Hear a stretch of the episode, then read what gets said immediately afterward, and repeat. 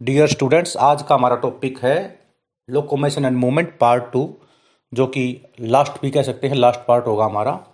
इसमें हमने आपको बताया था ज्वाइंट्स जब दो बोन आपस में जुड़ती हैं, ठीक है ना, उसको बोलते हैं हम ज्वाइंट क्योंकि इसका 206 बोन है तो आपस में एक दूसरे से जुड़ी हुई हैं वो। कैसे जुड़ी हुई हैं? जैसे मान लीजिए स्कल है जो हमारी खोपड़ी है, उसमें आठ करेनियल नर्व होती हैं। वो एक दूसरे के अंदर इंटरडिजिटेशन, जैसे सूचर बन जाते हैं वाइट फाइबर्स के, ये कभी भी मूव नहीं करते। ये frontal temporal occipital ethmoid sphenoid और ये जो बोन होती है हमारी पेराइटल ये कभी भी ओपन नहीं होती। ऐसे ज्वाइंट्स का नाम सूचर होता है इमूवेबल ज्वाइंट्स होता है फाइबरस ज्वाइंट होता है, क्योंकि वाइट फाइबर्स का बनता है। फाइबर्स ज्वाइंट का नाम immovable joints white fibre joint suture भी बोलते हैं। दूसरे नंबर पे आता है कार्टिलेजिनियस या स्लाइटली मूवेबल या स्लाइटली मूवेबल ज्वाइंट्स जिसको कहते हैं। फाइब्रो कार्टिलेज का व्हाइट फाइबर के कार्टिलेज का बनता है ये। जैसे हमारी रिब्स जो होती हैं, जब हम सांस इंस्पिरेशन करते हैं तो रिमूव करती हैं, उसी तरह वर्टिब्री जो हमारी रीढ़ की डिनोटोकोड है, उसकी जो वर्टिब्री बन गई थी, उनके बीच में व्हाइट फाइबर्स की एक डिस्क होती है। इसको बोलते हैं इंटरवर्टिब्रल डिस्क कई बार ये खिसक जाती है तो डिस्क स्लिप बीमारी होती है, जो कि इसके लिए सिटी स्कैन एमआरआई में हम देखते हैं। ये थोड़े थोड़े मूव करते हैं तब हम मूव करते हैं, तभी तो हमारी कमर हिल पाती है। यदि हमारी कमर में ज्वाइंट ना होता है स्लाइटली मूवेबल तो हम अपनी कमर को नहीं हिला पाते। फिर होता फ्री फ्रीली मूवेबल ज्वाइंट्स जैसे क्या होता है, एक, जैसे कोई भी बोन का स्ट्रक्चर जब हम देखते हैं एनिमल टिश्यू में हमने पढ़ा था लॉन्गेस्ट बोन के अंदर एक कैविटी होती है, इसको मैरो कैविटी कहते हैं बोन मैरो कैविटी इसमें एंड की साइड में तो होता है रेड बोन मैरो और बीच की साइड में होता है white bone marrow red bone marrow में खून बनता है एमरजेंसी कंडीशन में व्हाइट में बन जाता है अदरवाइज़ व्हाइट में नॉर्मली खून नहीं बनता। इसलिए हीमोपोइटिक ऑर्गन होता है बोन और बोन का जो एंड पोर्शन होते हैं, इनका नाम स्पंजी बोन होता है, क्योंकि ईजी टू ब्रेक होती है, जल्दी टूट जाती है एंड पोर्शन और जो मिडल पोर्शन होता है लंबी बोन का, उसको बोलते हैं कॉम्पैक्ट बोन या डाइफाइसिस कॉम्पैक्ट बोन बहुत हार्ड होती है, इसके अंदर अंदर जो कैविटी होती है, उसमें जो होता है वाइट बोन मैरो होता है। इसको डाइफाइसिस भी कहते हैं कॉम्पैक्ट बोन भी कहते हैं। पर जो एंड पोर्शन होता है, उस पर पीफाइसिस या स्पॉन्जी बोन कहते हैं। क्योंकि क्यों बोलते हैं? क्योंकि किसी भी बोन का जो एंड पोर्शन होता है ना, वो कार्टिलेज का बनता है। क्योंकि दो बोन जब जुड़ी होती हैं तो वो एक दूसरे को टिक्की नहीं होती। उनके बीच में थोड़ा सा फ्लूड होता है, उसका नाम होता है सिनोवियल फ्लूड जो कि फ्रिक्शन लेस मूवमेंट करने में हेल्प करता है, और बोन का एंड पोर्शन जो होता है कार्टिलेज का बनता है, और उस कार्टिलेज में से धीरे धीरे फ्लूड बनता है। उस फ्लूड का नाम होता है सिनोवियल फ्लूड और ताकि ये फ्लूड बाहर ना निकले तो चारों तरफ़ लिगामेंट होते हैं, जो पूरी पूरी कवरिंग बना लेते हैं, और इस पूरे स्ट्रक्चर का नाम होता है बर्सिया। बर्सिया। ज्वाइंट का पूरा जो ball like structure ball and socket मिलकर एक पूरा स्ट्रक्चर बन जाता है कॉम्पैक्ट ताकि इसमें से कोई भी चीज़ बाहर ना निकले। उसको बर्सिया कहते हैं। कई बार एक्सरसाइज करते हुए या गिर जाने से ये लिगामेंट खिंच जाते हैं, कई बार टूट भी जाते हैं, या लिगामेंट में कुछ मोच भी आ सकती है स्ट्रेन या स्प्रेन आ सकती है। ठीक है ना? और ये फट जाए, बर्सिया तो इसको बोलते हैं बर्सिटिस बीमारी का नाम क्या हो गया? बर्सिटिस ऐसे ज्वाइंट का नाम होता है ball and socket joint freely movable होते हैं। स्पेक्टोरल गिडल में ग्लिनोड कैविटी, नीचे स्फिनोड कैविटी, ऐसी टाबुलम्बी कह देते हैं इसको पेल्विक गिडल वाले को। हाथ और पैर के ज्वाइंट को बोलते हैं freely movable ball and socket joint अंगूठों के ज्वाइंट का नाम होता है poorly developed ball and socket. इसको बोलते हैं सेडल ज्वाइंट हिंज, जो कोने वाला ज्वाइंट होता है, घुटने वाला है, वो एक ही प्लेन में मूव करता है, दूसरी प्लेन में मूव नहीं कर सकता। इसको बोलते हैं हम हिंज ज्वाइंट क्या नाम होता है इसका? हिंज ज्वाइंट और जो रोटेशन करता है, ठीक है ना, उसको बोलते हैं पाइवेट ज्वाइंट दो प्लेन में होता है ये। ये सॉरी पाइवेट ज्वाइंट एक प्लेन में मोनो एक्सेल बोलते हैं हिंज ज्वाइंट भी एक प्लेन में मोनो एक्सेल बोलते हैं। एक इलिप्सोइड ज्वाइंट होता है, दो प्लेन में इसको कॉन्डिलोइड ज्वाइंट्स भी कहते हैं बाई एक्सेल ज्वाइंट कहते हैं, क्योंकि टू प्लेन में मूव होती है इसमें। अब आता है डिज़ीज़ डिसऑर्डर पढ़ेंगे हम। स्केल्टल सिस्टम के सबसे पहली बीमारी होती है गठियाबा रूमेटोड आर्थराइटाइस आर्थराइटाइस का मतलब ही क्या होता है? ज्वाइंट में दर्द inflammation in joints arthritis arthritis दो तरह का होता है रूमेटोड आर्थराइटिस ओस्टियो आर्थराइटिस जब भी कई मम्मी, पापा या दादा, दादी कभी भी हॉस्पिटल में जाए, उनके में जोड़ों में दर्द होता है तो ओटी लिख दो उस पर ओस्टियो आर्थराइटिस यानी बुढ़ापे की वजह से क्या होता है? ओल्ड एज होने की वजह से ओवरवेट होने की वजह से ये बोन का जो एंड पोर्शन होता है कार्टिलेज का, ये धीरे धीरे घिस जाता है। इसलिए सिनोवियल फ्लूड कम निकलता है। तो ये बोन एक दूसरे को टच करने लग जाती हैं और तब हम चलते हैं तो एक दूसरे को टच करती हैं। बहुत ज़्यादा पेन होता है। इसका नाम होता है ओस्टियोआर्थराइटिस डिजनरेट हो जाती है। यानी जो डिजनरेट का मतलब खत्म हो जाती है। लिगामेंट जो end portion of the bone is made up of cartilage which secrete synovial fluid अब वो रहेगा ही नहीं तो बहुत ज़्यादा पेन होगा। तो इसको ओस्टियोआर्थराइटिस कहते हैं भाई।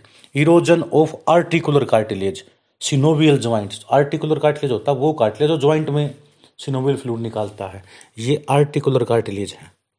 ये घिस जाते हैं? एक होता है गठियाबा गठिया के बाकी बात जो आर्थराइटिस ये ऑटो इम्यून डिज़ीज़ है, जिसमें हमारे शरीर ही हमारे शरीर को डैमेज करने लग जाता है। इस सिनोवियल फ्लूड के अंदर एक एबनॉर्मल ग्रेन्यूल्स बनने लग जाते हैं। इसका नाम होता है pannus P A double N U S pannus ये जो पेनुस होता है, ये सिनोबल फ्लूड में इकट्ठा होने लग जाता है और जो ज्वाइंट होते हैं ना फ्रिक्शनलेस मूवमेंट नहीं कर पाते और ये हर ज्वाइंट में गांठ बनने लग जाती है, हड्डियाँ थोड़ी थोड़ी टेढ़ी दिखाई देने लग जाती हैं। गठिया भाव वाले को जो हाथ लगा के देखो ना उंगलियों पे। सीधा उंगली करोगे तो थोड़ा आप गांठ सी नज़र आएँगे आपको उंगलियों में। और टाइम के अनुसार इनका मतलब बहुत मतलब गलत इफ़ेक्ट पड़ता है और ये नहीं है किसी को भी हो सकता है ये।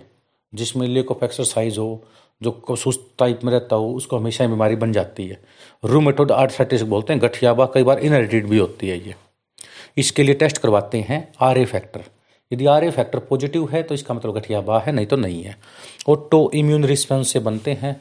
इसकी फिजियोथेरेपी ही बहुत लंबे लंबे समय तक चलती है, तब जाके इसका लॉज हो पाता है। जैसे रूमेटोड आर्थराइटिस का डायग्राम देखोगे नेट पे तो उंगलियाँ देखो ज्वाइंट फूले हुए हैं। ओस्टियोआर्थराइटिस में अलग टाइप के होते हैं क्योंकि वहाँ पे सिनोविल फ्लूड खत्म हो जाता है हर ज्वाइंट का।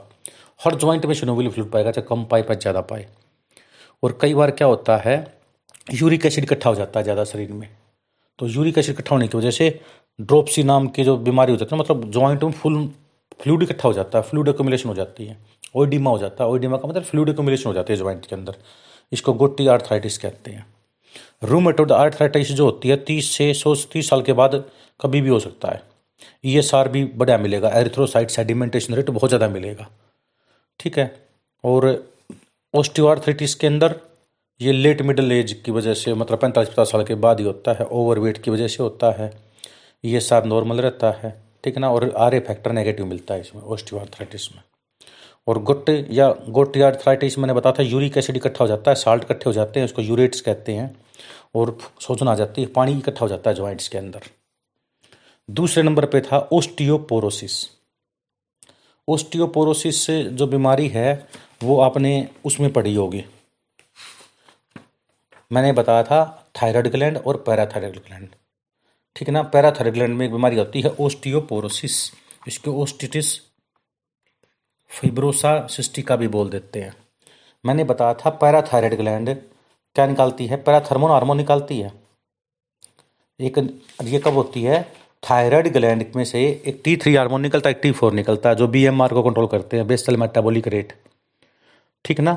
और एक निकलता है कैल्सीटोनिन कैल्सीटोनिन जब निकलेगा, जब कैल्शियम लेवल ब्लड में हाई हो तो ये क्या करेगा? कैल्सीटोनिन ब्लड में कैल्शियम लेवल जब हाई होता है तो ये कैल्शियम दे देता बोन को। बोन बिकम स्ट्रोंग पर थायराइड ग्लैंड के जस्ट पीछे पैराथायराइड ग्लैंड होती है चार।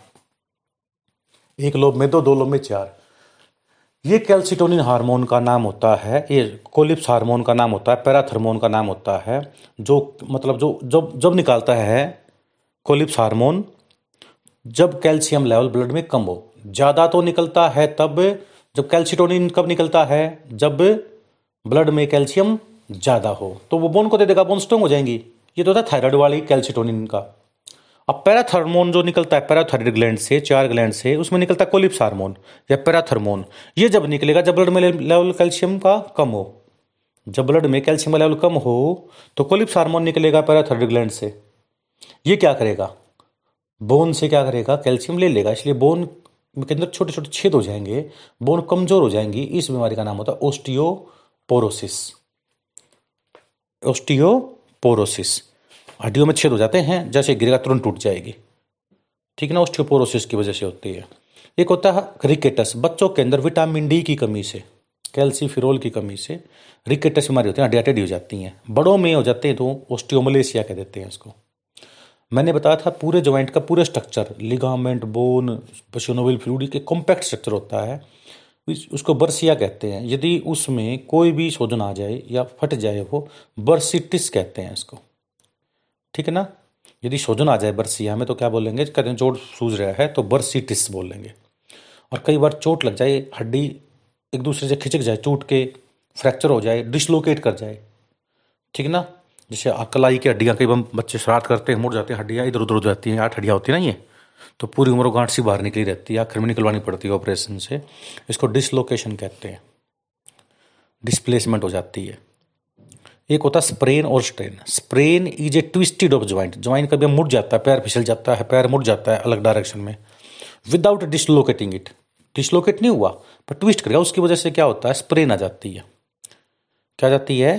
स्प्रेन और ज़्यादा लेवल पे हो तो क्या बोलेंगे? Strain is less severe stretching और ट्विस्टिंग ऑफ़ ज्वाइंट यदि कम है, ठीक है ना? तो क्या बोलेंगे इसको? स्ट्रेन और तो ज़्यादा आगे तो बोलेंगे स्प्रेन और और ज़्यादा होगी तो बर्सिटिस और फिर डिसलोकेशन हो जाती है। तो लेवल देख लो इसका। सबसे कम थोड़ा बहुत खिंच गया हाथ पैर स्ट्रेन जिसको मूव मूव लगा के वोलिनी क्रीम लगा के ठीक कर लेते हैं हम आयोडेक्स है ना? और थोड़ा ज़्यादा हो जाए तो बोलेंगे स्प्रेन उसमें पेन किलर भी लेनी पड़ती है। ना? दो तीन दिन तक प्लास्टर भी रखना पड़ता है कई बार टेम्परेरी और डिसलोकेशन तो फिर आपको पता ही है परमानेंट पीओपी बाँध के पूरा एक्सरे वैक्सरे करके डॉक्टर ठीक करते हैं। एक होता है पैगेट डिज़ीज़ इसमें क्या होता है? बोन प्रॉपर ठीक तरह से बनती नहीं है। इरेगुलर कहीं से बोन मोटी हो जाती है, कहीं से पतली हो जाती है। ये जेनेटिक नाम नॉर्मलिटी है, इसका नाम होता है पैगेट डिज़ीज़ इरेगुलर हो जाए मतलब ग्रोथ बोन की। Deformation of bone shape change हो जाती है। और एक बीमारी है मस्कुलर डिस्ट्रोफी मस्कुलर डिस्ट्रोफी इसमें क्या होता है? एक्स क्रोमोसोम की एक छोटी आर्म होती है। ठीक है ना? उस पर जीन प्रेजेंट होते हैं। ठीक है ना? इसके लिए जो जीन होता है, वो लार्जेस्ट जीन होता है मैन के अंदर। ठीक है ना? उसमें से एक प्रोटीन नहीं बन पाता। उस प्रोटीन का नाम होता है डिस्ट्रोफिन एक्स क्रोमोसोम की एक आर्म में कुछ जीन होते हैं। उस जीन से डिस्ट्रोफिन नाम का प्रोटीन बनता है। वो नहीं बन पाता। और उसकी वजह से क्या होता है? वो जो पेशेंट होता है अनेबल टू वॉक बारह at the age of twelve बारह साल की एज में काम भी नहीं कर पाता वो। दिल की बीमारी हो जाती है मेंटल इम्पेयरमेंट हो जाती है डेथ भी हो जाती है बीस साल तक। सांस रुक सकता है हार्ट फेल हो सकता है। मेल में ज़्यादा कॉमन होता है फीमेल में कम होता है, क्योंकि फीमेल हिट्रोजाइगस होती है, वो सर्वाइव कर जाती है। एक है माइस्थीनिया ग्रेवियस माइस्थीनिया ग्रेवियस में क्या होता है कि ओटोम्यून जैसे ऑटोम्यून मैंने बताया था, आर ए फैक्टर जो होता है ना रूमेटोड आर्थराटाइज जो होता है एड्स भी ऑटोम्यून डिज़ीज़ है स्किड भी ऑटोइम्यून डिज़ीज़ है, उसी तरह ये भी माइस्थेनिया ग्रेवियस जो होता है ऑटोइम्यून डिसऑर्डर है। इसमें जहाँ पे एक न्यूरो मसल से अटैच होती है, उसको न्यूरोमस्कुलर जंक्शन बोलते हैं ना तो वो प्रॉपर काम नहीं करता ऐसे बंदे को पैरालिसिस भी हो सकता है, कमज़ोर मसल्स हो जाते हैं, हाथ पैर काम नहीं करते। और मैंने बताया था पार्शियल कॉन्ट्रैक्शन हो मसल्स के अंदर। उसको टोनिसिटी कहते हैं और मसल्स कॉन्ट्रैक्टर स्टेज में रहें तो उसका नाम क्या होता है? टेटनस टेटनस बीमारी भी होती है। क्लोस्ट्रीडियम टेटनी नाम के बैक्टीरिया से लोहे वोहे की चीज़ लग जाती है। जब टेटनस का इंजेक्शन लगवाते ना, वो अलग है उससे। ठीक है? लो कैल्शियम कई बार बाटे आ जाते हैं हाथ पैर में। ब्लड में कैल्शियम कम हो तो हाथ पैर मुड़ जाते हैं कई बार। तो ये बताएँगे हम आपको। और इसके बाद आपने जो एडिशनल इन्फॉर्मेशन है वो खुद स्टडी करनी है क्योंकि पेपर में बहुत ज़्यादा आती है ये। थैंक यू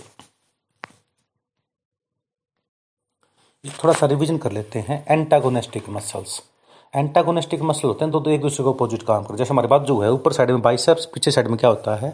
ट्राइसेप्स जैसे फ्लेक्सर मसल्स कौन से होते हैं? जो बाइसेप्स मतलब बाइसेप्स एग्ज़ाम्पल तो फ्लेक्सर, जो एक आर्म को दूसरी आर्म के ऊपर लेके आए। फ्लेक्सर मसल्स बोलते हैं।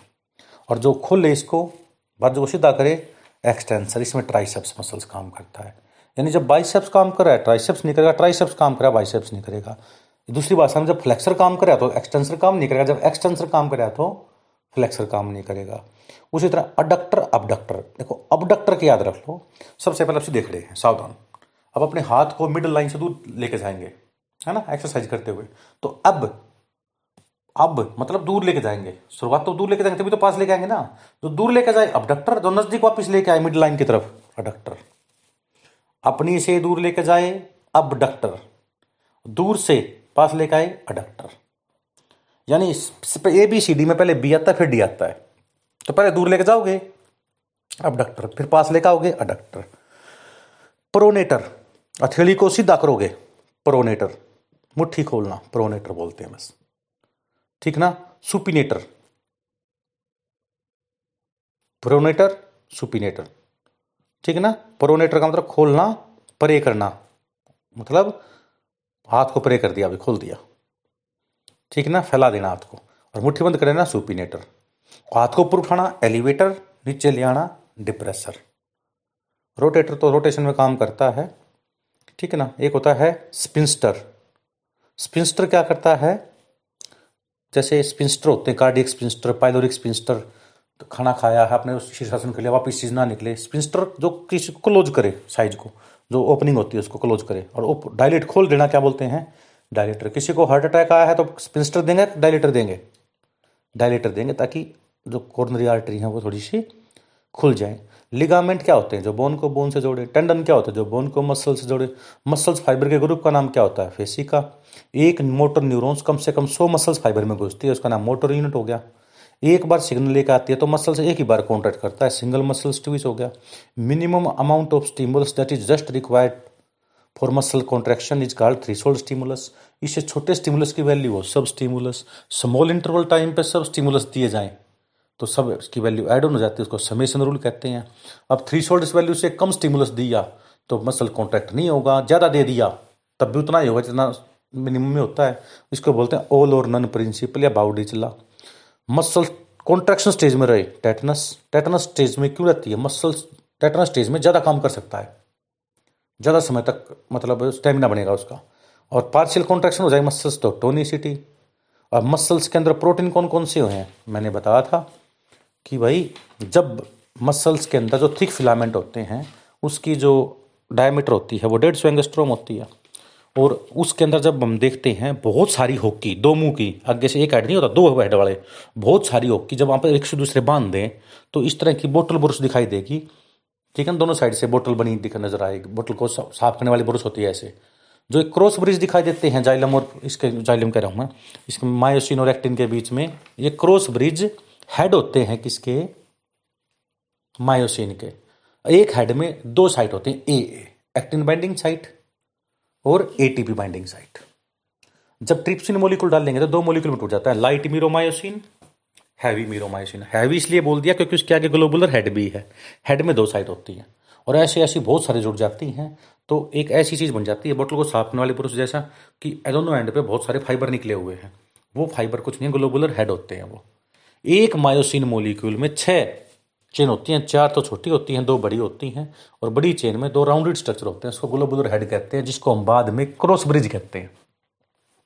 एक तो मायोसिन हो गया थिक फिलामेंट हो गया। एक मायोसिन को छह एक्टिन घेरते हैं, और एक एक्टिन को तीन मायोसिन घेरते हैं, इसलिए वहाँ पे भीड़ भड़ाका हो जाता है। इसलिए जितनी मायोसिन की लंबाई होती है ना, उतना ही ए बैंड की लंबाई होगी। मैं कहता हूँ मायोसिन की लंबाई तीन सेंटीमीटर है तो ए बैंड की लंबाई कितनी होगी? तीन सेंटीमीटर ए बैंड में आइनाइसोट्रोपिक बैंड होता है, इसमें लाइट नहीं घुस पाती क्योंकि एक मायोसिन को छह एक्टिन गिरते हैं तो भीड़ भड़ाका बन जाता है। पर बीच में एक छोटा सा रीजन होता है जहाँ पे लाइट नहीं घुसती, उसका नाम एच जोन होता है, उसकी जो मिडल लाइन होती है, उसको एम लाइन कहते हैं।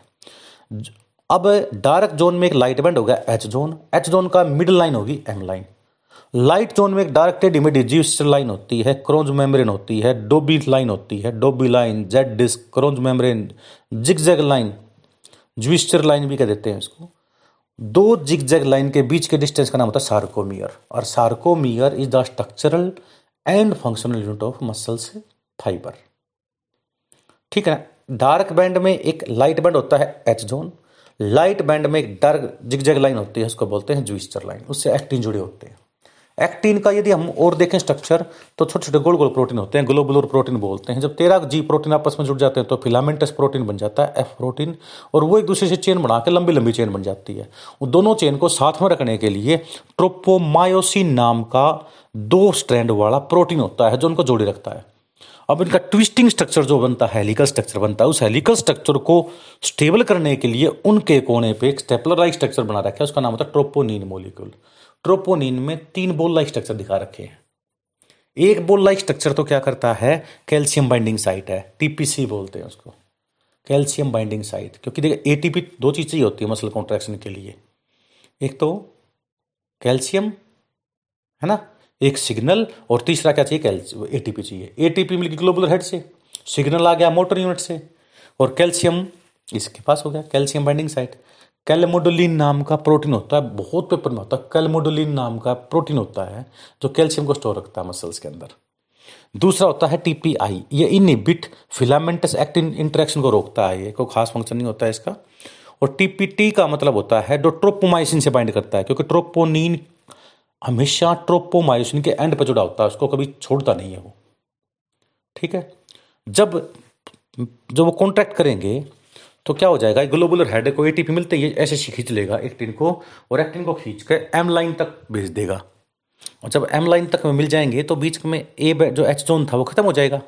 आई बैंड की डिस्टेंस कम हो जाएगी।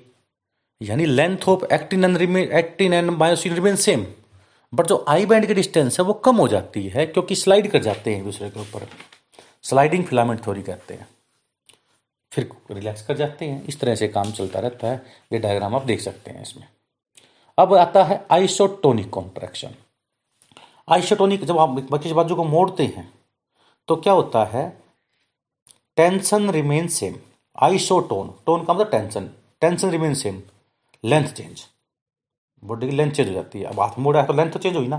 टेंशन पूरी रही है, क्योंकि अब खुल लेंगी, सोच रहा हूँ मैं। दूसरी बात आती है आइसोमेट्रिक कॉन्ट्रैक्शन जब एक भारी चीज़ को धकेल रहे हो तुम, किसी पेड़ को धक्का दे रहे हो तो उसमें क्या होता है? टेंशन तो इंक्रीज कर रही है। टेंशन सेम नहीं इंक्रीज कर और ज़्यादा ज़ोर लगा रहे हो तुम। बट मसल साइज़ सेम रह रहा है, क्योंकि आगे चीज़ सरकेगी तभी तो मसल साइज़ चेंज होगा। इसको आइसोमेट्रिक कॉन्ट्रैक्शन कहते हैं। और एक समेशन बता रखा है जब when sub sub stimulus are given with a small interval of time then all the sub stimulus add and when value total value sum value become equal to threshold value और more than threshold value then muscle get contract single time this is called summation rule. And single type contract, single times contraction of muscles by single stimulus above than threshold stimulus or equal to threshold stimulus is called single muscles twitch. और मरने के बाद muscles का सख्त हो जाना rigid हो जाना राइगर मोटिस कहलाता है। कोरी साइकिल मैंने बताया था। ब्लड में जो ग्लूकोज होता है, वो मसल्स में ग्लाइकोजन में बदल जाता है। ग्लाइकोजन से जब एक्सरसाइज करते हैं lactic acid lactic acid blood में चला जाएगा। ब्लड में जाने के बाद 20 percent lactic acid CO two raise to में टूट जाएगा और 80 परसेंट लैक्टिक एसिड ग्लाइकोजन में बदल जाता है लीवर में। फिर ग्लाइकोजन से वापस ब्लड में ग्लूकोज, इस तरह से साइकिल चलती रहती है। इसके लिए नोबल पुरस्कार मिला था, हस्बैंड और वाइफ दोनों कोरी थे ये, ठीक है ना? और उन्नीस सौ सैंतालीस में मिला था उनको। ऑक्सीजन डेप्ट ऑक्सीजन की कमी हो जाए, हैवी एक्सरसाइज की वजह से, लेक ऑफ़ ऑक्सीजन की वजह से, या लगातार एक्सरसाइज करने की वजह से हम उतनी ऑक्सीजन नहीं ले पाते जितनी बॉडी को ज़रूरत होती है तो ऑक्सीजन की कमी हो जाती है। उससे क्या होता है? एनोरोबिक रेस्पिरेशन से प्लांट में तो बनता है अल्कोहल और सीओ टू। पायरविक एसिड से एस्टल्डियाड बनता है एस्टल्डियाड से एस्टल्डियाड और सीओ टू और एस्टल्डियाड से अल्कोहल बनता है।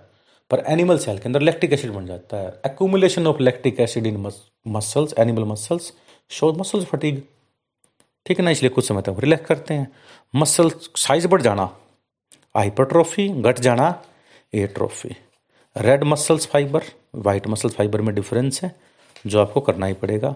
अब बोन की जहाँ बात आती है बोन की जहाँ पे बात आती है, मैंने बताया एक्सियल स्केल्टन होता है एक्सियल स्केल्टन में से साठ तो पैरों की बोन साठ हाथों की बोन एक सौ बीस बोन निकाल दो और तीन इसकान के, तीन इसकान के निकाल दो। ठीक है ना? टोटल एक सौ छब्बीस बोन निकाल दो दो सौ छह में से। बाकी जो बोन बच गई वो एक्सियल स्केल्टन में बच गई और बाकी अपेंडिकुलर में, यानी साठ और छह, छब्बीस जो बोन आती हैं, वो अपेंडिकुलर एक सौ छब्बीस जो बोन होती हैं वो अपेंडिकुलर में आती हैं। और एक्सियल में कितनी होगी? दो सौ छः माइनस एक सौ छब्बीस। कुछ बुक वाले, कान वाले को छोड़ देते हैं, पर नॉर्मली काउंट होती हैं ये।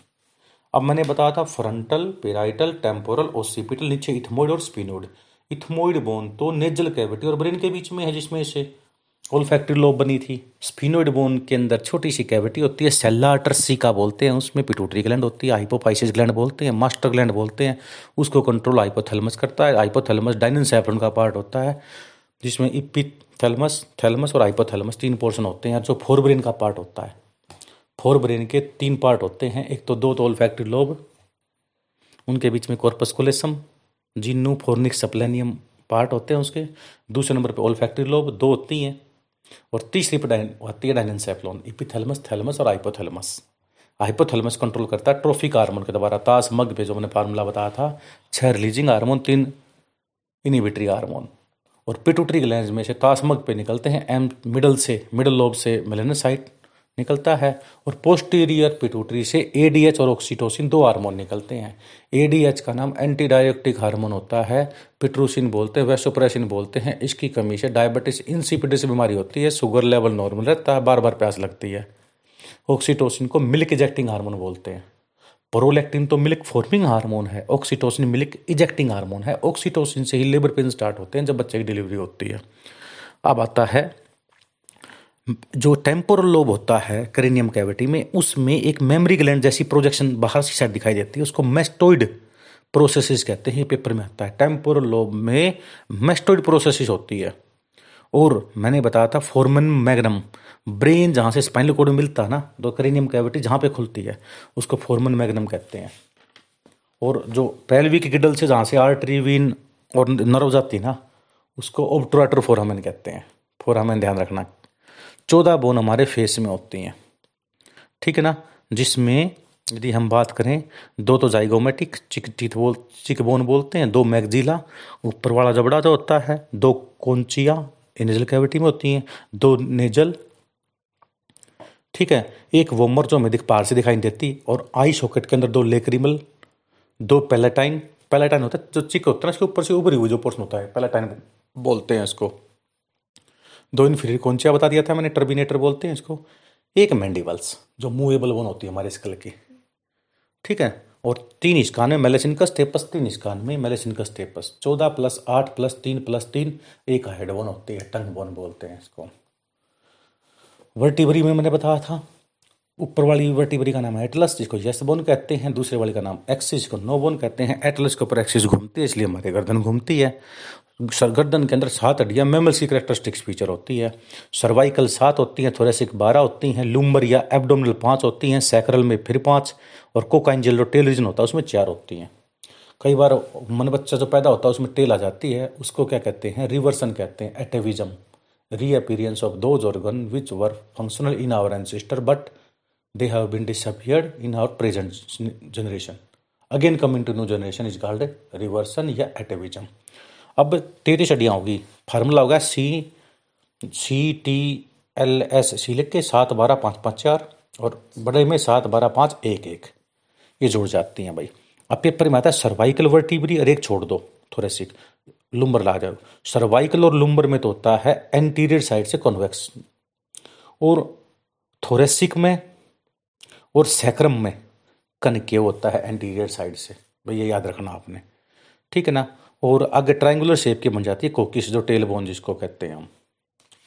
अब आते हैं इसके स्ट्रक्चर इसके स्ट्रक्चर जो दिखा रखे हैं, वही बात है एटलस के देखोगे, फिर एक्सिस एटलस और एक्सिस में डिफरेंस दो तीन कर लो बस।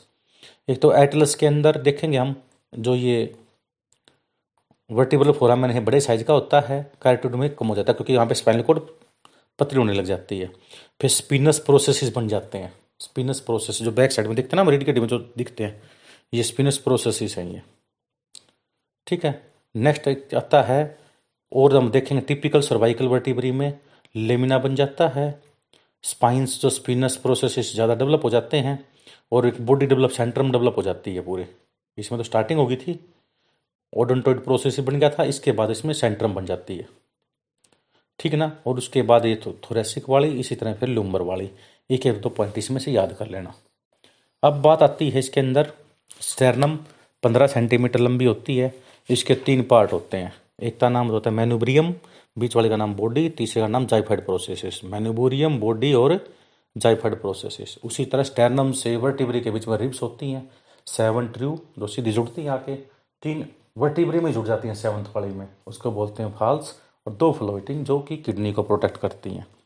इसके दो पार्ट होते हैं एक्सटर्नल पार्ट वर्टिबुलर पार्ट जहाँ पे एक एक से मुड़ती है ना, वहाँ पे थोड़ी सी भिड़ी होती है, उसको नेक बोलते हैं। और उसके ऊपर जो उभरा हुआ भाग होता है ना, उसका नाम होता है tubercle of ribs tubercle of ribs बोलते हैं इसको, ठीक है?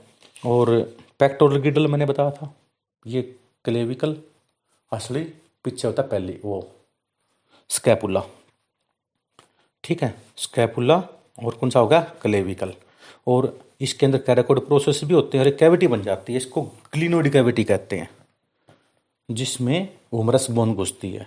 उमरस की हम बात करें, एक उमरस के अंदर एक डेल्टोड्रिज ज़रूर होता है। उमरस का हम डायरेक्ट बात करते ऊपर वाला हेड होता है, जो ग्लिनोइड कैविटी में फिक्स होता है। बीच वाली साफ्ट नीचे वाली ट्रोक लिया। हेड साफ्ट ट्रोक लिया। हेड साफ्ट ट्रोक लिया। और इसके अंदर एक तिकोनी सी बोन बन जाती है, इसको डेल्टोड्रिज बोलते हैं, ये हुमरस की पहचान होती है। फीमर के अंदर बात करें तो हेड नेक ट्रोकेंटर फीमर में तो एक में से हो रहा ना, ये ट्रोकेंटर कहते हैं इसको। ट्रोकेंटर है तो किसी बोन में इसका मतलब फीमर है वो। हेड नेक ट्रोकेंटर और फिर साफ्ट और कोंडाइल दो कोंडाइल होगी ना, ये पहचान होती है फीमर की। इसमें देखो कोंडाइल नहीं है। हुमरस और ह्यूमर में डिफरेंस आता है कई बार। जो पेल्विक गिडल है। उसके तीन पार्ट होते हैं, इलियम इस्कियम और प्यूबिस। इलियम इस्कियम और प्यूबिस। नीचे आउटर फोरामेन होता है। यहाँ पे कैविटी होती है, एसिटाबुलम भी कह देते हैं इसको, या स्फिनोइड कैविटी कह देते हैं। ठीक है ना? ये पूरी बोन की जुड़ के बनी हुई है। कुल्ले के हड्डी जिसको बोलते हैं हम। ठीक है? तो इस तरह से आपको एक एक चीज़ याद करना किस बोन में क्या होती है। सबसे लंबी बोन भी होती है स्ट्रोंगेस्ट बोन भी होती है। पैटिल्ला जो कि फ्यूमर और टीबिया के जो ज्वाइंट होता है, उसके बीच में पाई जाती है। इसको आपने बार बार रिवाइज करना है। Thank you